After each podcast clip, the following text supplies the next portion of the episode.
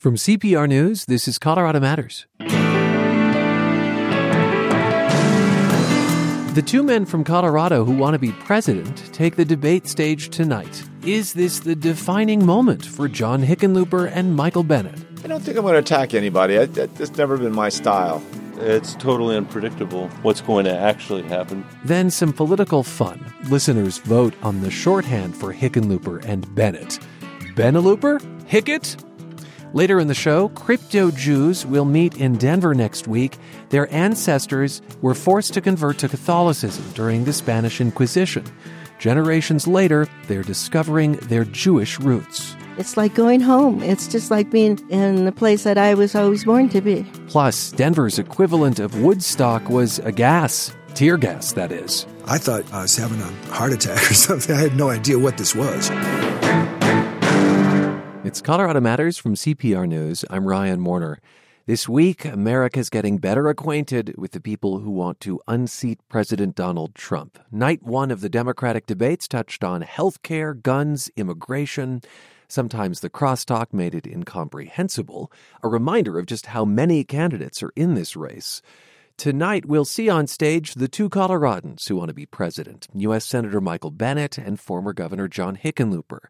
They'll be alongside much better known candidates Joe Biden, Bernie Sanders, Kamala Harris, Pete Buttigieg. So, could two hours tonight in Florida determine Hickenlooper and Bennet's fate? CPR's Anthony Cotton begins our discussion. Less than a week ago, most of the Democratic field was in South Carolina. On Friday night, more than 3,000 people strained to navigate a fish fry held on the grounds of a local museum. Guys, y'all gotta open up the exits so people can get out. The lines were still bulging when, one after another, the candidates began taking the stage. How are we doing out there, South Carolina?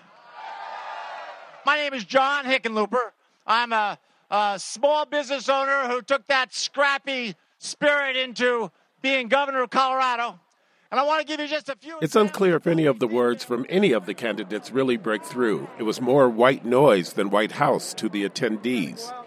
What the exact appetite is for Bennet and Hickenlooper may become more apparent following their appearance in Florida. So far, neither has had much of an impact, polling at about 1% nationally. How they go about changing that is, well, a matter of debate. Jamie Harrison is a candidate for the U.S. Senate from South Carolina. You got a governor, you got a senator. What are some of the legislative proposals that they pushed, that they supported in order to really make a difference in the lives of some of these folks? And I think this is the opportunity to showcase that. Bennet and Hickenlooper have spent a lot of time in early primary states trying to do that very thing. The problem is, being a policy wonk isn't very telegenic. And at the debate, there will be a one minute limit for responses to questions. It often takes both of them that long just to clear their throats.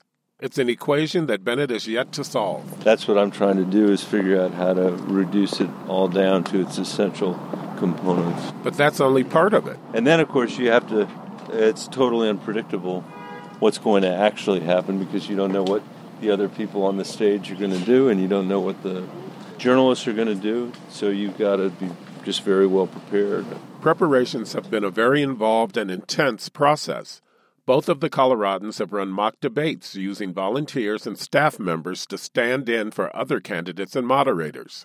They have to stay in character, asking and responding to questions the way the real person would over the course of numerous two hour skull sessions. The goal is to make sure their guy is ready for anything. Hickenlooper says There's a lot of information that's going to have to squeeze into my head because I think at the first debate, you're expected to be ready for pretty much, you know, incoming from any direction. But even if you're prepared, and if you can appear charismatic while still being concise, it may not matter anyway. Hickenlooper's communications director, Lauren Hitt, is realistic about the likely outcome. It's just a, such a small window of opportunity. There's only at most going to be one person that really hits it out of the park in the debate that's able to sort of get the the break they need to use that line they're preparing or to run that play they've been thinking. So there are going to be plenty of people who go up on that stage and just do fine, but don't necessarily distinguish themselves. One potential way to grab the spotlight and maybe go viral is to go after someone. Bennet and Hickenlooper will be sharing the stage with a couple of the early frontrunners, former Vice President Joe Biden and Vermont Senator Bernie Sanders. Recently, Bennet has said the 76 year old Biden is out of touch with today's Democratic Party, and Hickenlooper and Sanders have engaged in a Twitter beef with regards to socialism. While Lauren Hitt says the campaign hopes to indeed have a Hickeyan moment, he says it likely won't be from an act of aggression. I don't think I'm going to attack anybody. That's never been my style. Now, I don't think socialism is the answer, and I'm going to say that loudly and clearly when, when the topic comes up, and I'm sure it will. But it doesn't have to be an attack on anybody. For both of these candidates, Hickenlooper and Bennet, who have been focusing so much attention on places like Iowa and South Carolina, the real value of the debate is just the chance to introduce themselves to more of America. I'm Anthony Cotton, CPR News. Let's get some national perspective on what might be in store tonight for Hickenlooper and Bennet. Washington Post columnist Karen Tumulty is in Miami. She covers national politics. Hi, Karen. Hi, how are you doing? Doing well. You know, as it as it as it happens, on my flight down here to Miami yesterday, Senator Bennet was sitting in the seat right behind me. So he was uh, he spent the flight with his head buried in his uh, in his uh, briefing binders. I see. Okay, he was doing homework on the plane. In other words, yes. Uh, what stood out to you from last night's debate? Do you think anyone won the night? You know, it's like this early and with this crowded of a um, stage, it's it's really hard for any one candidate to win. Uh, certainly, you, they can do damage uh, if there's a gaffe or or something. But I think that the performance that you really ought to look to from last night uh, was was Julian Castro, the former housing secretary, who. Mm I think, came into this debate with a very clear strategy. He was going to press his immigration plan. He was going to be very aggressive. He was going to be, you know, make sure that he broke into the debate. For for a candidate who is really languishing in the polls, as most of them are, uh, that is what you are looking for in this debate. Not necessarily, it's not going to be a make or break moment but it will just be sort of serving notice that you have to be paid attention to. So, if you were uh, Hickenlooper or Bennet watching last night's debate, you might take a cue from Julian Castro. I think so. I think so. Because what you want people to do is come away, obviously, A, knowing that you are running, but also having some sense of what your rationale for running is. And, um, you know, for well known candidates like Elizabeth Warren and Biden and Bernie Sanders, you know, people are already familiar with them. They know kind of what they're about. But most of these candidates in the field, that is their big challenge. Along these lines, one of your colleagues, Amber Phillips, wrote a story about how Joe Biden may be a focal point tonight. He's the leading candidate, according to most polls. And Michael Bennet recently said that Biden is out of touch with today's Democrats. Similarly, there's Hickenlooper and Sanders and socialism, uh, which you wrote about after Hickenlooper said that wasn't the answer for Democrats. Do you think either man should try to tug that thread in an attempt to get an aha moment against a more popular or well known candidate? Uh, I think so. I think that, um, you know, Senator Bennet is probably going to try to, you know, press the the idea that he is a candidate of the future as opposed to Vice President Biden. Um, and if you listen to what Governor Hickenlooper has been saying out there, including in this uh, remarkable appearance that he made in California some some weeks back, it was not only that socialism is not the answer, but he's also going to point to the kinds of things he did in Colorado and say, look, I, I was actually able to achieve a progressive agenda. And, um, you know, he, he's trying to find some way to, to get people to focus on that, on sort of what is doable and who's the doer who can do them. Did Donald Trump come up more, less, or about as much as you'd expected? He came up very little. Um, I, I think that, uh, oddly enough, I think Mitch McConnell was discussed more than Donald Trump was. Uh, but right now, especially these early debates, these candidates, their biggest challenge, at least for most of them, is defining themselves for and introducing themselves to the public. Now, tonight could be different, and I wouldn't be surprised because we do have two very well known candidates. And of course, Vice President Biden launched his campaign with a video uh, of Charlottesville. So we may, I wouldn't be surprised if we were hearing a lot more about Donald Trump tonight. Is the debate uh, that both nights is this an elimination stage? Um, I think we're not quite to the elimination stage. This really is. I think everywhere I have gone, um, you'd be surprised at the size of the crowds that even the lesser known candidates are getting. I think right now Democrats are very, very enthusiastic about this race. I think they are very open to getting to know a lot of these candidates. I think come the end of the summer, perhaps they might like to see some of the less viable candidates step back. And we will certainly see that too when the qualification criteria for the debate gets diff- debates get stiffer and stiffer. Oh, okay. But my impression now is that is that people are pretty patient and just pretty interested in hearing what all these people have to say. What do you think the balance has been so far uh, between policy and personality? What did you see in night one? What what would you hope for in night two? Um, I saw. I thought last night was a lot of policy. Um, you saw, for instance, uh, distinctions among the candidates on uh, single payer health care, you know, Medicare for all, yeah. whether you would abolish private health insurance. You saw uh, Castro and O'Rourke really go after each other, but not on the larger immigration questions, but really on the fine points of, of how they would achieve things. Um, it's been, it was surprisingly substantive. Yeah, I'm not sure the format does the candidates much justice. I mean, you've got to sort of fit this in between commercial breaks and get 10 candidates in. But I found the raise your hand if to be particularly effective. It was a good way of distinguishing candidate from candidate. Do you agree?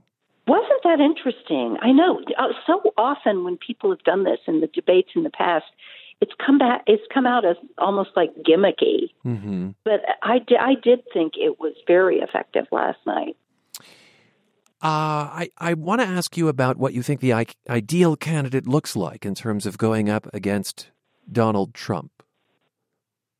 If you know the polls, if you look at them, what is screaming out of the polls is for Democrats, the ideal candidate is the one who's most likely to beat him you really don't see a lot of, you know, I, I will, I will, you know, cross this candidate off my list if he or she doesn't agree with me on these 10 positions.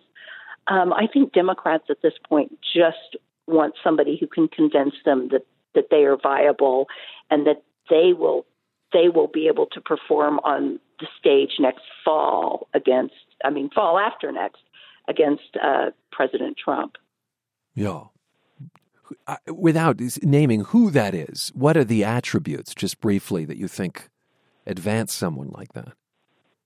Um, uh, you know, there's the there's the school of thought that you need somebody who can essentially take Trump on in his own terms and you know go blow by blow with him in the kind of combative stance that that he is known for.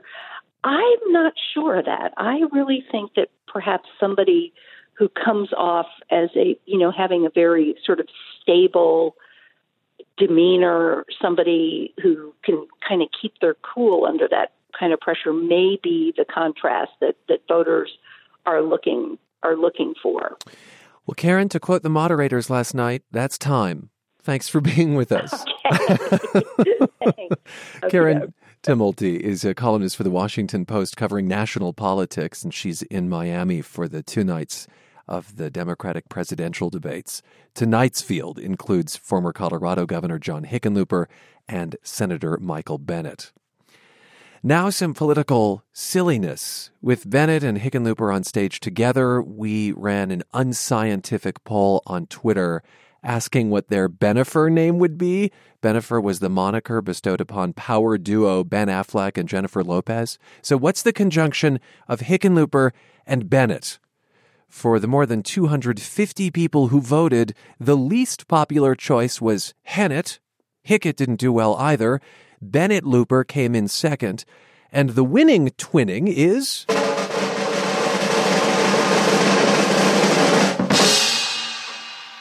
Booper. Booper got 55% of the vote. Some people didn't like any of the options and offered their own. Twitter user Josh Macrock says Beckenlooper, clearly. Elliot Goldbaum suggests Jekyll Bickenloopit, which just rolls off the tongue. There was the equally clunky Hicken, no, what is it? Hicknet Loopben. Yeah, Hicknet Loopben. And a sick burn from Stu Small, who tweets, Voters outside Colorado refer to them the same way. Who?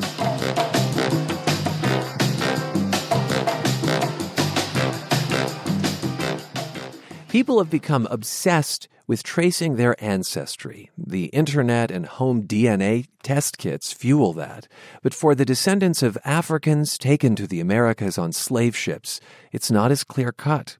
A CU Boulder professor studies a region in present day Nigeria to pinpoint the origins of enslaved families. And Henry Lovejoy, welcome to the program. Thanks for having me. Help us understand why it's so challenging to trace the ancestry of people taken from Africa on slave ships. So, when we're dealing with pre colonial sub Saharan African history, we're really dealing with a lot of cultures and people who don't have a written history. So, piecing together uh, maps and other things that we take for granted has been very challenging uh, when we bring these, these different histories together. What about the record keeping of slavery itself? Does that hold more information? Absolutely. So we have a lot of uh, records related to the business of the transatlantic slave trade, uh, but this generally silences the history of the people who were put on board these slave ships. So the combination of no uh, orthographies, no written history with sort of the silencing of slavery really creates this problem of figuring out when and where people came from in Africa and where they went in the slave trade. Okay. You're studying and mapping really just one of the regions of Africa involved in the slave trade. Tell us just a little bit of the history of that region. So, this region, uh, like many places in the world, was involved in slavery uh, in this period. Uh, there was also a lot of different conflict that was taking place, uh, you know, as most of the world experiences conflict. So I've just been taking uh, a lot of information from the the scholarship to extract all of this geopolitical information to be able to plot conflict and put it alongside into maps as it relates to the slave trade on an annual basis. So that's fascinating. You're looking at the strife that would have been in any particular region in Africa prior to slave ships arriving and trying to build that story, which I gather helps you understand then those who were uh, abducted, sent on slave ships. Absolutely. So, so really, when you begin to look at changes to the geography over time, especially in the formation and abandonment of different places because of warfare, you really get a sense of regions of where people are coming from on an annual basis. So, when we're talking about this this migration moving over to the Americas, we can really begin to better understand where people are coming from at different periods. Okay, and pinpoint further and further back, perhaps, someone's lineage. So, do tell us a bit about this region in particular. What's it called? What's it like? Uh, so, this is southwestern Nigeria, so it's predominantly occupied by Yoruba speakers. Uh, you know, there's about 20 to 30 million Yoruba speakers today. So, this region underwent, uh, the, it's, it's formed by numerous kingdoms, and there was a major slave trading state uh, in that grew through the slave trade and expanded through its use of cavalry to capture people. And then through a series of jihad movements, as well as external conflict, this kingdom collapsed very rapidly over a 20 year period. And tens of thousands of people boarded slave ships who then had huge cultural impacts in the Americas. So you might have heard of things like Santeria, which is widely practiced in the United States. Uh, and this mainly comes from Cuba and Brazil, but this is really the, the big issue when we're talking about cultural formations in the Americas. Ah, so understanding the culture that came with. Uh, we talk about the Americas. So my understanding is that ships that might have come from this part of what's now Nigeria weren't necessarily off to uh, the, the colonies or to the United States, but off to Brazil in many cases. Absolutely. So when we talk about the, the transatlantic slave trade, the trade to the United States is actually very small compared to other places in the Americas, particularly in the Caribbean and within Brazil. This is really important. I don't feel actually like I picked much of that up in school. I think so much of the focus is on the slaves that arrived in the U.S. Uh, absolutely. I mean, what we're talking about the, the African slave trade, we're talking about 12 and a half million people who boarded slave ships. About 10 of them, 10 million reached the Americas. And of the difference are those who died during the Middle Passage. So when we're talking about the United States, you know, very small islands in the Caribbean actually had more enslaved Africans arriving than all of continental North America. So we're really talking about a very complicated history that's rooted in slavery, that's been silenced because of this racial discrimination. I gather then that in Brazil and throughout the Caribbean, you probably have people searching as well for their roots and their ancestors. I, Abs- yeah, go ahead. Absolutely. I mean, this is racism is not just a United States problem. It's a problem that exists throughout the Americas, and so people are constantly searching for where their ancestors come. For for white people, uh, you know, such as myself, I, I have a very good understanding of where my family came from within Europe.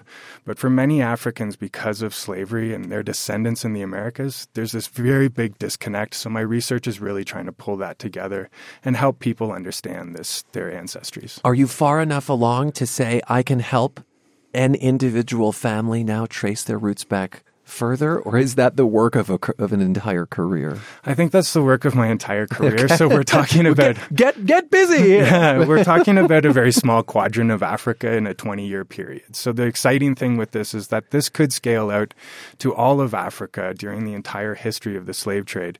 So the more people can know about where they might have come from in the Americas and the period in which they are, this can really help trace back to certain lineages within Africa. Are there many people like yourself working on this? Uh, there's there's tons. I mean, this is a huge question within my field. You know, when and where people came from, when and where they went. Uh-huh. So we we have tons of resources related to the slave trade, the ships, the business of it, but very little about internal Africa. Uh, very briefly, wouldn't DNA be useful in this? Absolutely. I think there's a huge potential here to line up what we've been learning in terms of slave ship departures and arrivals in the Americas, and also the mapping work that I've been doing with DNA analysis. That could help confirm some of what you're investigating. Henry, thanks so much for being with us. Hey, thanks for having me too. He's Henry Lovejoy. He studies Africa and the slave trade at CU Boulder.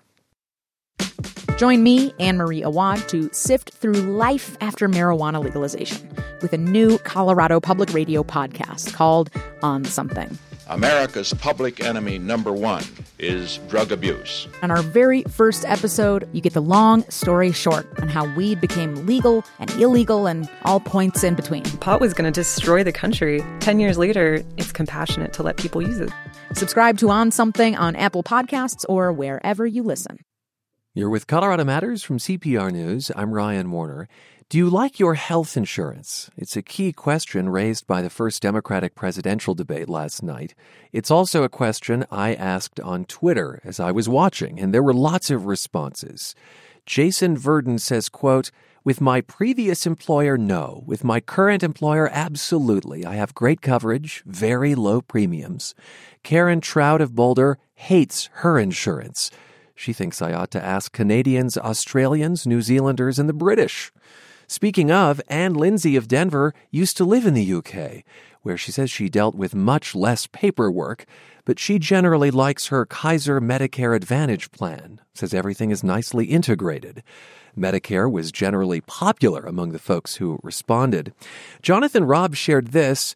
Thankful I have insurance for my family, but navigating network coverage is frustrating. Stopping to talk about payment before and immediately after the birth of our son was frustrating and chilling. Twitter user Boss Butcher says, I do like my coverage, but I have union insurance, which most people don't. I'm totally for universal health care. We need to head that direction as a nation for sure. End quote. And for Darian Sloan Wilson, a family health plan is expensive $1,700 a month, she says, and then it costs a fortune when her family actually needs care. But without insurance, quote, we risk death and bankruptcy. Just some of your thoughts about health insurance, and tune in tomorrow for analysis of Debate Night 2.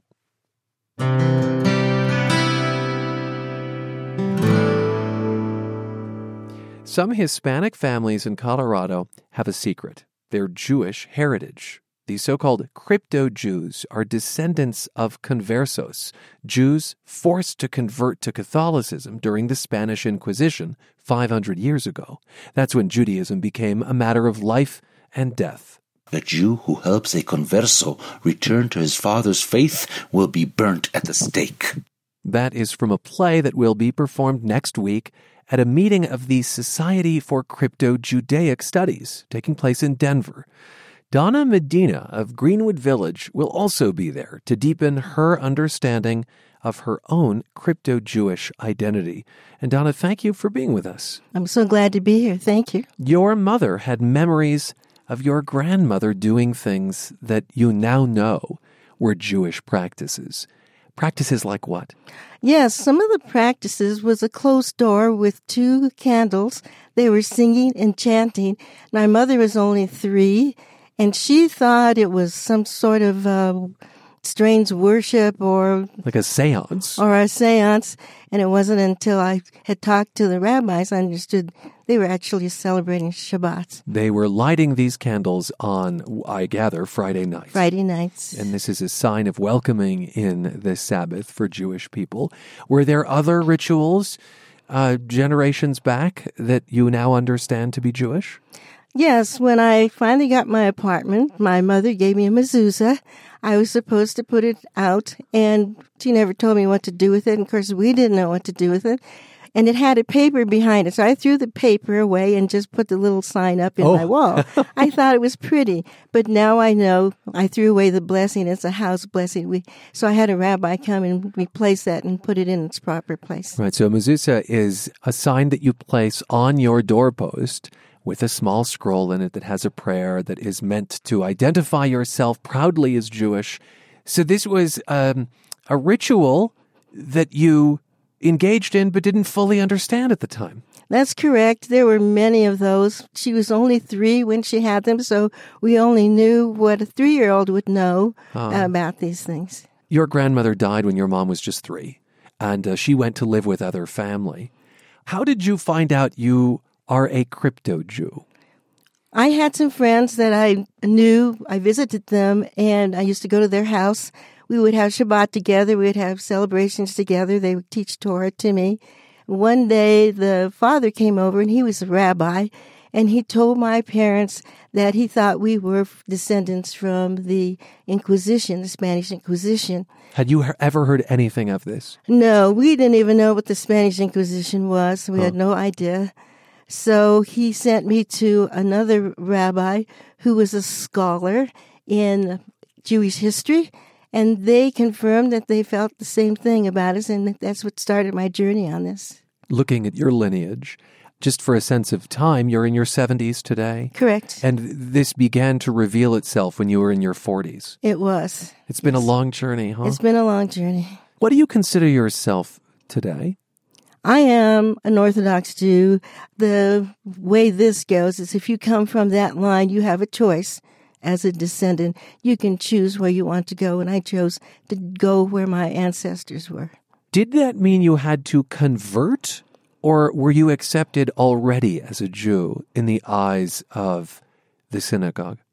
In my particular synagogue, there there were just three things they wanted from me. One was to be able to be sure I'm celebrating Shabbat, to do my mitzvahs, and to be sure that I'm at Torah studies. So they wanted to make sure that you were engaging in the rituals. Correct. But there wasn't the process as uh, converted Jews have to go through of asking and asking again and going through a long education process. No, there wasn't. There was just a group of my friends that got together and they asked me some questions. They asked me uh, if something happened to the Jewish community here where they would all die. I have a choice not to be in that group. And I said, I, I if they perish, I perish. Oh, they, they asked you, would you die with us? Yes. Oh, my, that's a heavy question. That's a heavy question. And it's an important answer you gave. Yes. Uh, in some ways, do you feel less Jewish than other people? Have you faced, I wonder, some amount of skepticism from other Jews? I haven't. I've been very accepted in the Orthodox group that I'm in. I will tell you, growing up, we did. We didn't have a synagogue that really wanted uh, Sephardic Jews at that time. So we spent a lot of times with just friends and uh, being in Jewish communities. But I didn't think you knew you were Jewish growing up. We were around uh, Jewish communities all the time. My mother was brought up in the Auraria area, which is a community. Then they moved to the uh, northwest section, which is another Jewish community of Denver. So what you're telling me is that your family, as you were growing up, was always close to Jewish people, but you didn't think of yourself as Jewish. No, it's and fascinating. I, I'll tell you why. It's because when the the rabbi asked me, "Are you Jewish?" I said no, and he said, "What's your name?" And I told him, and then he says, You're Jewish. And I said, No, we're not. Because to us, you, if you went to synagogue, you were Jewish. And we, you didn't do that. We didn't go. Uh, were you made fun of as a kid? My mother was. One of her stories is when she was about three years old again. They were out playing, and a bunch of the kids in the playground came out and threw rocks at her and called her a Christ killer. And she didn't know what that meant. She was only three, but now she knows what it is. Oh, my goodness. I have to think that moment of, of having connected the dots, of having the light turned on, all of these rituals and all of this experience, it must have just been transformational for you. It was. I was able to find things about my family that I didn't know things that my aunts and uncles didn't know. They knew it was around, but they didn't know it was Jewish. They didn't know it was our heritage. So, does the rest of your family think of itself as Jewish? My family, immediate family, is now recognizing that from the time that the rabbi had come to talk to us. The thing to me was you can learn about our heritage and our traditions, but don't go off the deep end but I did. you went off the deep end. okay. That is to say, you fully embraced this I identity. I fully embraced it, and it's like going home. It's just like being in a in the place that I was always born to be. You are part of the effort to save uh, in Trinidad, Colorado, the historic Temple Aaron uh, that nearly closed just a few years ago. Uh, the temple has celebrated 130 years of existence. Just briefly, before we go, how does the future look for the congregation there? Are, is, is it sustainable? I think the uh, historical part of it is happening very well. We're getting it documented. It's being saved. People are thinking about it. The building and itself the building itself. We don't have we don't have a congregation. We have people who are interested there, and the people who want to donate and keep it preserved are there. So it's touch and go. It is touch and go, but I have a feeling its process is slow, but it is looks like we're going to keep the building. Thank you for being with us, Donna, and uh, helping us understand your road to figuring out your identity. You're welcome. Thanks for having me. Donna Medina of Greenwood Village has discovered and embraced her Jewish heritage. She'll be a part of the Crypto Judaic Studies Conference in Colorado next week. Expectations were low when CDOT started its Bustang service nearly four years ago, but it's been popular with commuters and even in rural parts of the state. That might just tell us whether there's an appetite for more public transit, perhaps commuter rail along the Front Range. CPR's transportation reporter Nathaniel Minor has this story. It's a busy weekday morning at the Union Station bus concourse in downtown Denver. Jamie Grimm of Fort Collins has had a longer commute than most of the people here. Not that she minds. This is great. I don't even really notice the commute anymore because I get on the bus and I just start reading or I start watching a movie or I just kind of zone out. Most days, she catches the Bustang. It takes about 90 minutes one way and costs about $20 round trip. She's happy to pay it. The days that I do drive my car, I probably, between tolls and parking, I probably spend about 25 bucks, including gas. Not to mention the mental fortitude it takes to sit in traffic on Interstate 25. It's pretty awful, actually. Jamie Grimm is exactly the kind of person CDOT had in mind when it started Bustang in 2015. Michael Timlin runs the bus service and says it's part of a strategy to try to alleviate congestion. You know, more and more people are coming to the conclusion that we just cannot keep pouring concrete. Timlin says making roads bigger means more people will drive on them, meaning traffic won't necessarily get better if roads get wider. And that'll get even worse as the state's population grows. So CDOT is putting more resources into other ways to get around, like Bustang. The entire system costs about $3.5 million a year to run, a tiny fraction of CDOT's overall budget of more than a billion and a half dollars. But that's still enough to be controversial.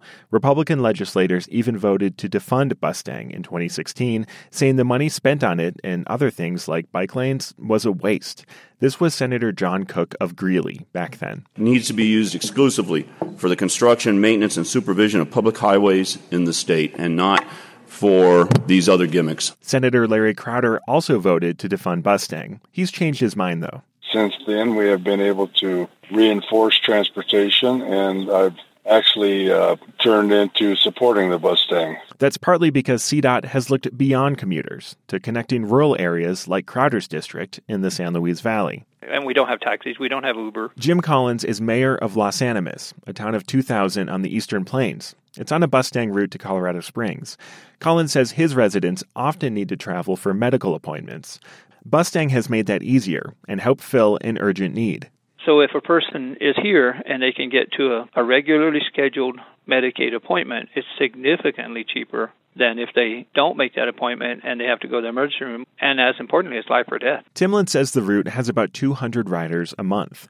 Fares don't make up what it costs to run the buses, but Timlin says making money isn't the point. We really wanted to reconnect the people in the rural areas to their urban service center.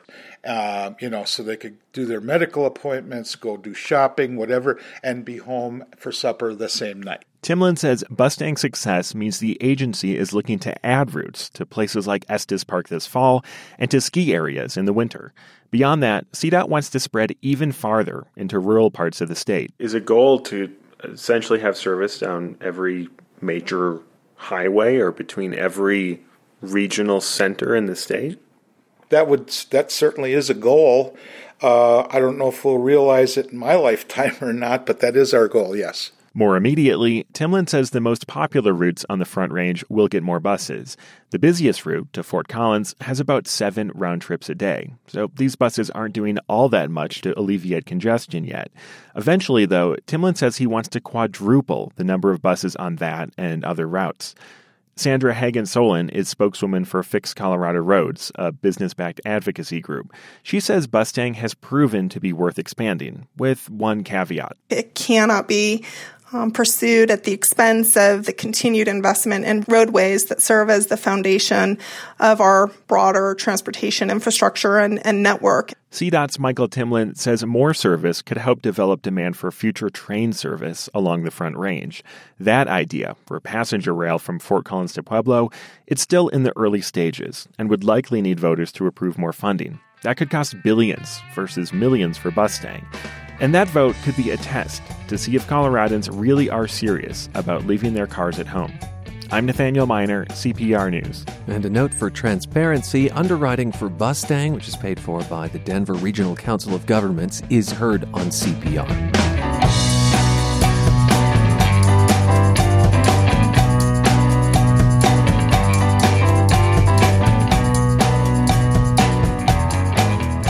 Woodstock, arguably the most famous music festival of all time, took place 50 years ago this August. It was advertised as three days of peace and music. Well, two months earlier, Denver had its own version, the three day Denver Pop Festival at the old Mile High Stadium. For 15 bucks, concertgoers were treated to some of the biggest names in music, including Iron Butterfly, Creedence Clearwater Revival, The Mothers of Invention, Joe Cocker, and the headliner, the Jimi Hendrix Experience, heard in this audience recording.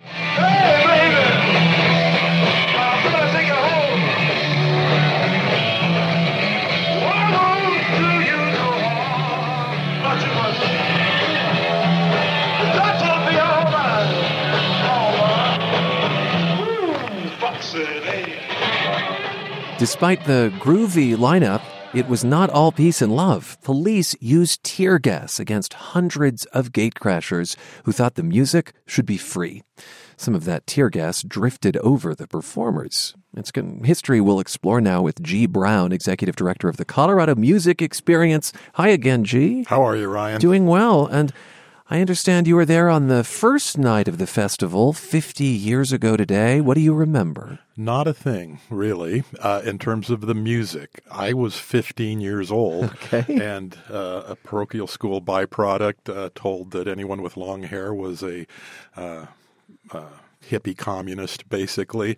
So my folks didn't know I was there. Uh, I was filled with anxiety and just navigating it. And this was the day without the tear gas. Right. the, the, only one of the three. Perhaps a less memorable day of the three days. Were you a hippie communist in disguise? Uh, I think it was kind of uh, latent latent. the Denver Pop Festival was put together by a little known concert promoter at the time uh, named Barry Fey. He was 31 years old at the time. Uh, he would go on to become a major force in the music business. When you look at his career, how big a deal was this pop festival to his future?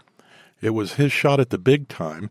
Uh, interestingly, there had been the idea of festivals in the air at the time. But uh, Fey wouldn't have done this thing had the city not prohibited him from doing his concerts at the old Auditorium Arena in downtown Denver.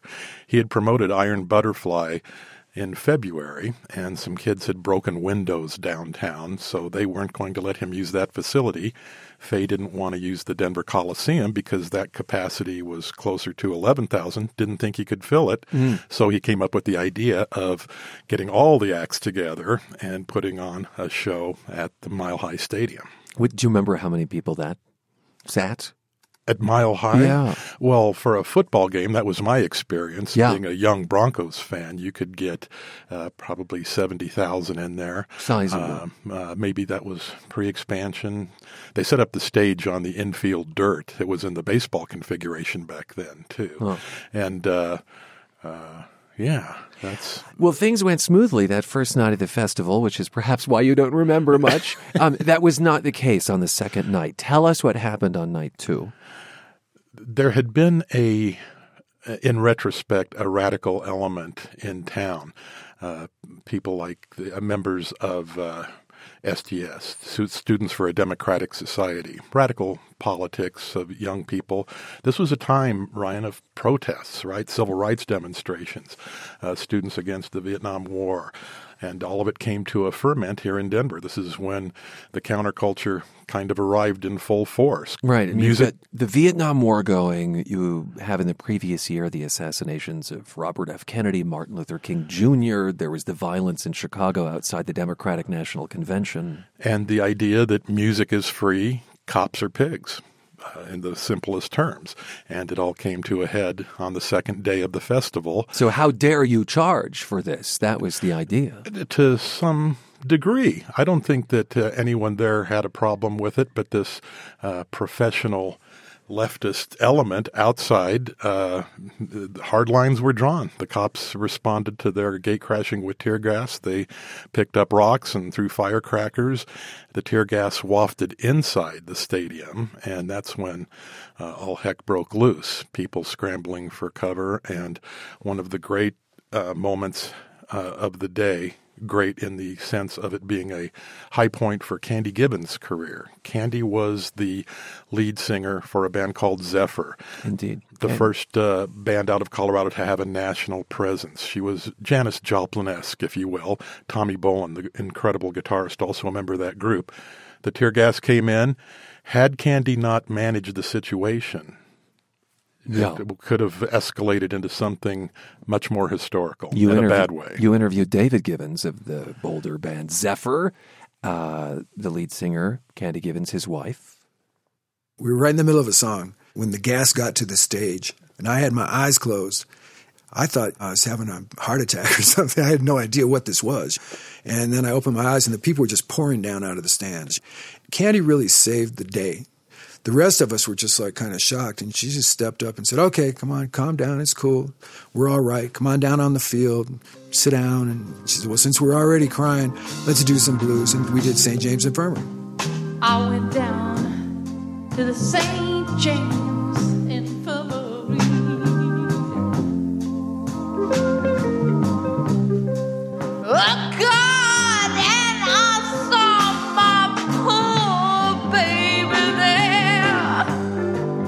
Talk about being nimble as a performer to start doing that. Uh, it sounds like there was more violence the last day of the festival, G. Brown. Same confrontational atmosphere outside the stadium. Again, the tear gas wafting inside.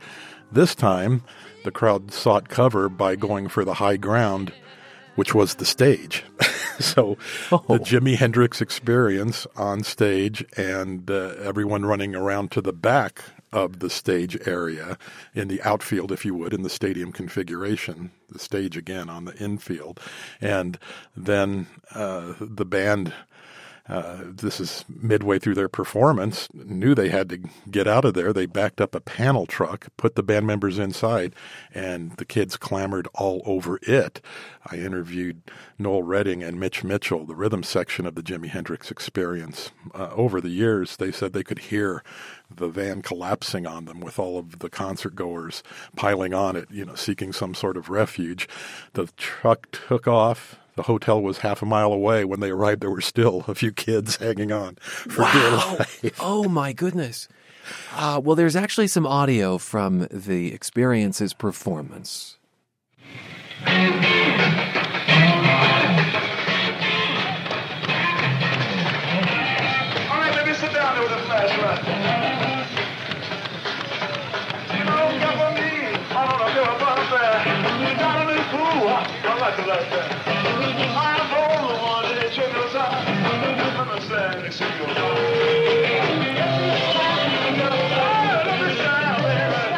The Jimi Hendrix Experience, recorded at the Denver Pop Festival, June 29th, 1969. We're talking to G. Brown, Executive Director of the Colorado Music Experience. And G, it turns out that uh, this was the final performance for the group. Hendrix performed at Woodstock two months later, but with a different band. He still had Mitch Mitchell on drums, but uh, he never performed with a solid group uh, to that point. Band of Gypsys was the one well known with Billy Cox on bass, Buddy Miles on drums, and he had a, a similar configuration. It was called Bands of Suns and Rainbows at Woodstock, two months ne- uh, two months on. But how interesting that Denver would be the final stop in a way for that original experience. the band had knew they were breaking up without articulating it. There was a press conference that Sunday afternoon, and uh, someone asked Noel Redding about the band breaking up, and that's how he heard about it. Maybe the tear gas was the last straw. I don't know. Barry Fey went on to promote many concerts in Colorado at the Denver Coliseum, Red Rocks, other venues. But it was several more years before he was allowed to put on shows at Mile High Stadium. I gather that has something to do with the violence. Tell us about this. The city did not allow for the use of uh, their facilities, uh, uh, only the Denver Coliseum. Uh, until 1974.